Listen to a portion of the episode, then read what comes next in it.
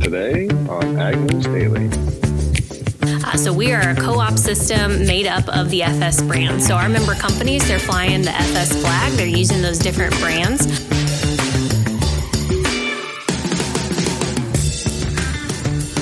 March 22nd, 2023, Wednesday edition of the podcast. Tanner and Delaney here, hanging out again virtually.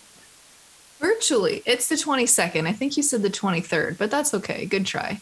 it seems like the days go faster than anyone could imagine, so maybe nobody will notice. Maybe, but today is also World Water Day, Tanner, uh, as recognized by the United Nations, which is March 22nd today. Wow. World Water Day. Yes. And you know, water is an important resource that as we continue to grow in population, in development, that's going to be a resource that's going to be ever more valuable, Tanner. But today, one in four people lack safe drinking water. They're estimating, the UN is estimating that's about 2 billion people worldwide, and almost half of the global population lack safe sanitation. So there's certainly a lot to consider when you think about water from just a humanitarian standpoint, but obviously from an agricultural standpoint, water is the most important, probably, resource we could have for our crops and livestock. Yeah, that's interesting that World Water Day falls during National Ag Week. Of course, it was kind of neat yesterday to see all the social media posts coming from a lot of different directions, uh, watching the pictures of multi generational farms and farm history, as well as obviously uh, companies putting together some great montages. But uh, got a joint project from 25 different ag companies that talk about the economic output from agriculture. Overall, throughout all 50 states, the economic output rose by over $8.6 trillion from 22 to 23 the export value out of the agriculture industry is over $202 trillion in value. Largest gains in each state, Delaney. Hawaii saw 31% growth, North Dakota 26, New York 23, Florida 21. The uh, ag and food business contributed more than $947 trillion in taxes, both federal and state levels. Of course, we all know that there are a ton of jobs created from agriculture, but that means that there are also a ton of jobs that have yet to be filled. Almost 23 million jobs are tied directly to the food and agricultural sector. Nearly uh, $928 billion in wages. So that's a large segment of the U.S. economy, as all of our listeners already are well aware of. But it was kind of fun to see the dollars and cents put on paper as to how impactful ag is. And it certainly is impactful for sure, Tanner, there, as you mentioned. But I'm going to go back to water here for a second because I have one piece of water related news today, and I'm still trying to unravel exactly what it means. But we're seeing some legislation, and folks are seeking clarity on the Clean Water Act. A new Clean Water Act case has been petitioned to the Supreme Court and could determine whether states have the authority to enforce the law on their own terms or must concede that authority when private citizens file Clean Water Act lawsuits. So, like I said, there's a lot to unpack here, but but basically, there, a few years ago, there was a farm, Arabella Farms, that was in South Carolina, and they basically were a vineyard and orchard, mainly marketing themselves as a wedding venue. Well, apparently they were dumping and discharging into waters of the US without a permit. However, Arabella Farms said they thought they didn't need a permit because of an agricultural exemption. They were charged $6,000 as a fine for clearing land near a body of water and dumping into these said waters without a permit. And so the government was stepping in to handle this. However, then a private group, the Naturaland Trust and Trout Unlimited, stepped in and sent an intent to sue letter to Arabella Farms over sediment damages caused by Arabella Farms to streams affected by these by this farm. So basically, it goes through a couple of different layers of legislation, or a couple of different layers of courts, local court, then a Fourth Circuit District Court, and now ultimately it's headed to the Supreme Court, Tanner, to say when a private group such as this one steps in, does it take precedent over what a federal government or what the government case may be? I think that's a good way to summarize all of that that's going on. But like I said, it could be uh, very important because it could set precedent for other states as to whether or not a private citizen has basically the power over legislator and governmental policy. Interesting. Yeah, that was a, a lot to keep track of. Uh, but again, we will continue to watch updates there. Updates we're going to pay attention to today are coming from the Federal Reserve. Today, Wednesday, the 22nd, obviously, is the next potential interest rate hike, cut, or could it stay in the same spot? U.S. Federal Reserve is going to be contemplating two pressing issues a potential banking crisis and persistent inflation. We'll see here if they how they manage this dilemma and see if the benchmark for interest rates is rose, if it rises, or if it stays where it's at. Uh, most polls are now calling for a 25 basis point hike. As we reported nearly a month ago, that was 50 was the largest target. There are, however, more respondents coming in with a 0% unchanged target. They will look again today to see if they want to increase the central bank's rate. And of course, it seems to be pretty tight lipped. Of course, now, Delaney, a lot of the uh, economists are giving their opinions but ultimately the only opinion that matters is the committee from the Federal Reserve. So as that news breaks today, we'll be sure to give you all the updates tomorrow morning. Yeah, and I saw an article reporting that the odds stand at about a 83% chance for a quarter rate hike and a 17% chance for no rate hike. So the odds are certainly in the favor of seeing a quarter to a half percent rate in hike rate hike increase today. But along that same vein, U.S. Treasury Secretary Janet Yellen said yesterday morning that the U.S. government is prepared to step in and protect smaller regional banks if further failures occur. After they aided the Silicon Valley and Signature banks earlier this month, her remarks said that the steps they took in previous failures were not focused on aiding specific banks or classes of banks and that similar actions could be warranted if more small institutions fail. Tanner, what do you make of that news? Uh, that's the same type of news, in my opinion, that was shared when uh, the farm bill debate was going on, saying they were going to take care of farmers of large scale and small scale. I think it's a total PR move, in my honest opinion, but I don't doubt uh, that there will be some support. My assumption and what historically happens to smaller institutions when they fail is they're just bought by larger institutions. Where when larger institutions fail, there's not a larger institution to buy them and absorb that, or at least there are very few. So historically, that's why most of the support has happened to larger banks. Okay, that makes sense. Thank you for adding your commentary there. I figured you'd have some. Oh, absolutely. Yeah, it's uh, that was an interesting headline. We also, you know, got a headline resurfaced again around this rate hike in the banking industry, reminding us that farmers now operating notes have nearly almost doubled, if not in some instances more than that, for costs for borrowing. And according to the study coming out of the Kansas City Federal Reserve Bank, states that that's the equivalent to the yield loss of roughly two bushels per acre. So, unfortunate news there for our listeners, but I'm pretty sure we had touched on that headline before. Rolling right into the next one is a $15,000 reward is now offered in conjunction with a Northeast Iowa livestock farm vandalism case. Vandals struck this livestock farm during the middle of the winter, attempting to burn down two hog barns full of pigs in late December. They were attempting to burn them down by throwing in Molotov cocktails. Thankfully, the damage to the barns was minimal because the crude Molotov cocktails failed to ignite the structure. However, it was still a threat to the lives and well being of animals. So this week, the Coalition to Support Iowa's Farmers, CSIF, is announcing a $10,000 reward, which is combined with a $5,000 local reward for any person or persons that know what happened in this case or could bring uh, advancing information. The Allamakee County Sheriff says that the reward will assist these investigators in moving forward.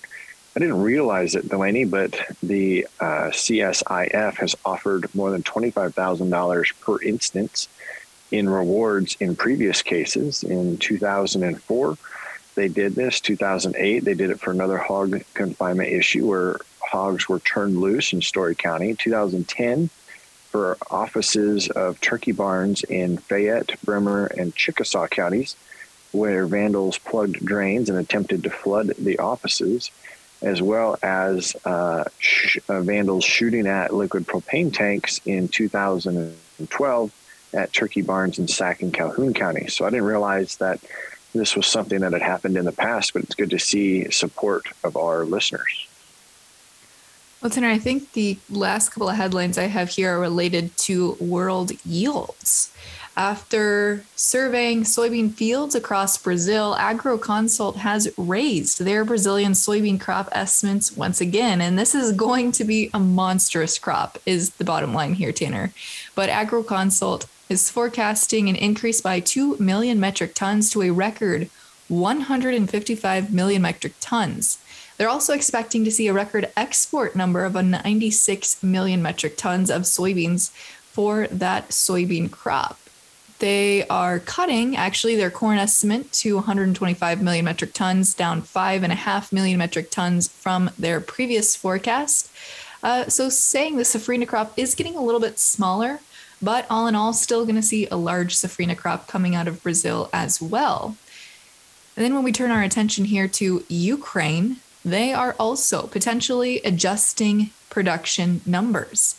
Ukraine, which expects a 15% decrease in their 2023 corn harvest, may lower their crop forecast even further, a senior Ukrainian official said on Wednesday. Corn is a key Ukrainian export, as we know, and has accounted for around 58% of their overall exports so far for the 22 23 season. But the Agricultural Ministry said this week the country's 2023 corn production could fall to 21.7 million tons, down from 25.6 million tons last year, or a drop in acres of about 4 million tons. And they said the, de- the decrease in harvest could be even bigger, Tanner, especially if we see continued warfare going on here between Russia and Ukraine. Yeah, interesting. As you know, it seems like those numbers are ever changing. The last headline I've got is Nevada's Nevada. Sorry, that would be the local town in Iowa. Nevada's governor Joe Lombardo is heavily criticizing President Biden for a designation of a new national monument in his state. States that ever since the White House had begun discussions around this monument that nobody has reached out to the state's governor's office in consideration of this project. How many acres, Delaney, do you think this monument is projected to take over? Uh, 50. I have no idea. 506,000 oh. acres, almost 507,000 acre monument. Obviously, there are some major implications to a space that large being taken up for a monument. This would be a monument towards uh, the indigenous people of the area, the indigenous tribes. According to the White House, this is a project that is uh, one that Biden is in full support of.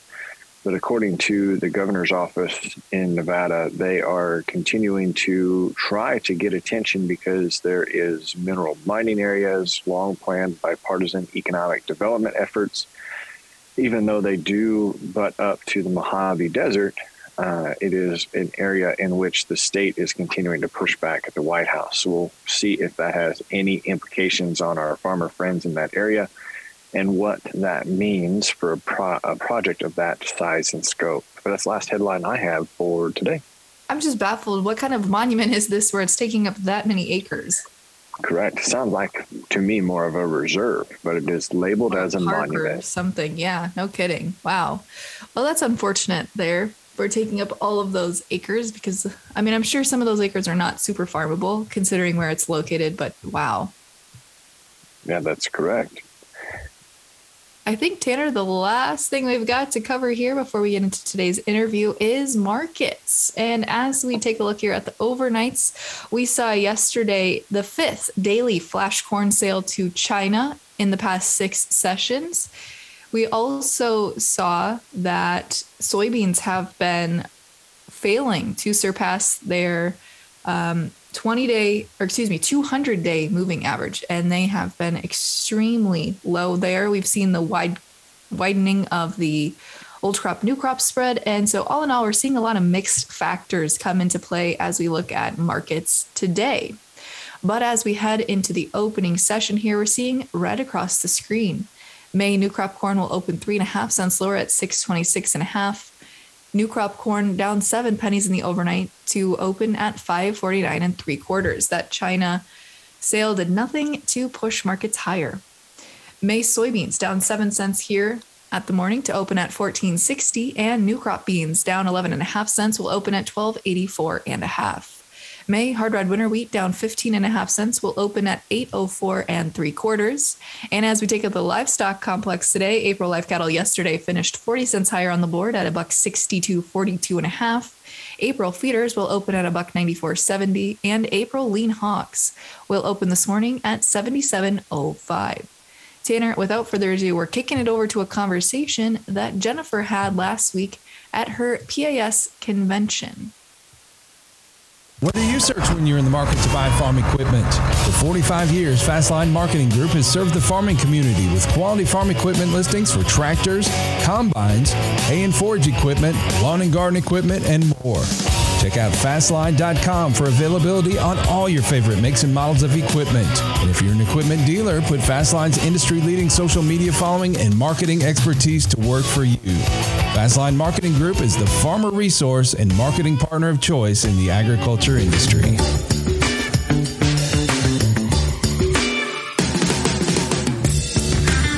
With it being March, internship season is upon all of us. And with FS and Growmark, I have Amie Haselbring. Amie, could you introduce yourself and talk a little bit about your position? Yeah, um, thank you for having me. I'm our member and student recruiting manager, and so I have the opportunity to work with both of our internship programs that we have in North America, as well as our member cooperatives, in doing anything from like sourcing for different positions. My team also does kind of like consulting for human resources um, and just supporting our members any way we can. That's awesome. And so with recruiting, and I actually had the opportunity to meet you at PAS conference. How should students look into FS Growmark and the opportunities that they have, and what opportunities do you offer for students to be able to grow within? Yeah, great question. So we have a careers page. So if you go out to growmark.com, there's an option on the top of that website uh, that you can click on and it'll say careers. It takes you to a site that has the careers across our entire system. So our entire um, territory and product footprint that we have. And you can sort by location, you could sort by job interest. You can also set up a job alert. So as a student, you know, potentially looking for those different jobs, that job alert section allows you to type in any um, areas of interest that you have. So, you know, maybe you want to go into communications and marketing. So you could set one up for like communications, marketing, writing, editing, video, social media, like all the things, all the keywords. So when a job description comes through with those keywords, it's automatically emailed to you. Um, so that's one way. We also are out there on LinkedIn. And so you can go follow us on LinkedIn, you know, follow Growmark, and we post jobs out there as well. Okay, so I'm hearing that Growmark has more opportunities than just things related to um, like fertilizer or agronomy internships. Is kind of what I'm gathering because I guess growing up in Southwest Iowa, I've heard a lot about um, those type of internships. But you're mentioning more with communications as well, right?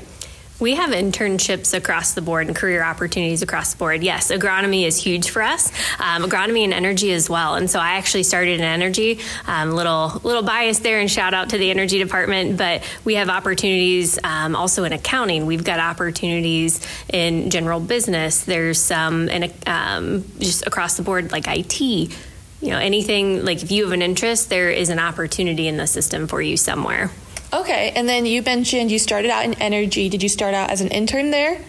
I did. So I was actually an energy intern, um, and I had the opportunity to work with the electronic payment systems in our energy division. And so that's a a fancy way of saying credit card. Um, and why that was an energy was for our fast stop locations or like a fueling location that we would have. Um, the credit card systems that are in those fuel pumps, specifically, this team worked with that. Uh, great team. It was a great opportunity. And I also focused on marketing while I was in that role.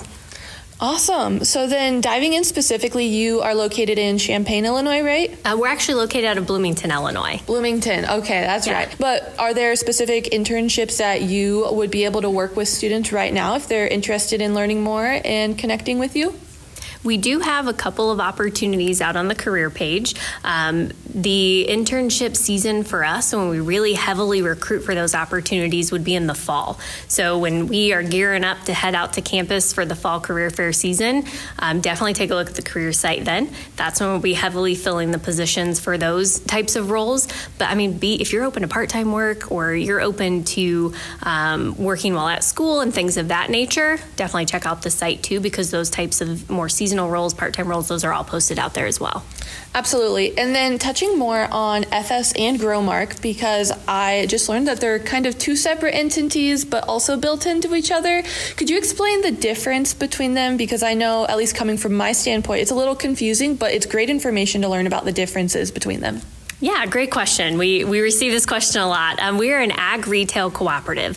Uh, so we are a co op system made up of the FS brands. So our member companies, they're flying the FS flag, they're using those different brands, um, and they have the opportunity to be a part of the FS system or our co op system. And so they're utilizing different products and services from agronomy to energy, everything you know that we would have the opportunity to offer our customers. Um, I think it's really cool being a part of the co op system because we are owned and operated by by our customers. So, you know, our farmers that are utilizing those products and services, um, they own our member cooperatives. Our member cooperatives then own Growmark. We're like the wholesale resale, wholesale retailer in that relationship. Okay, so then as the customers owning FSN, pretty much is how you explained it, right? Um, how do you operate and how is that more beneficial for the customers compared to other opportunities out there where they could get similar resources? Another great question. So, our local FS co ops, they have a board of directors made up of those local customers or those local farmers um, that have a say in how the business is ran. Um, and so, that's where our roots really came from when FS was founded because they want a su- reliable supply chain. That's the whole point of a cooperative, amongst some other things. Mm-hmm. And so, being able to focus on providing that reliable supply chain at their local level, what are their needs in that specific local community? And that might vary from Iowa, like you mentioned mentioned, to a co op um, that we have in Wisconsin. And those board of directors have the opportunity to kind of navigate that. Um, and then also, it keeps us on the front end of customer experience that we're providing because I mean we are owned and operated by our customers, so it's very important that we're serving their needs, um, and so it's kind of a unique business model that we have. Definitely. Well, thank you so much for joining us today. We really appreciate you taking the time, and I'm excited to get to learn more about FS and Growmark. Awesome. Well, thank you. It was great meeting you at PAS, and I wish you luck and safe travels home. Thank you.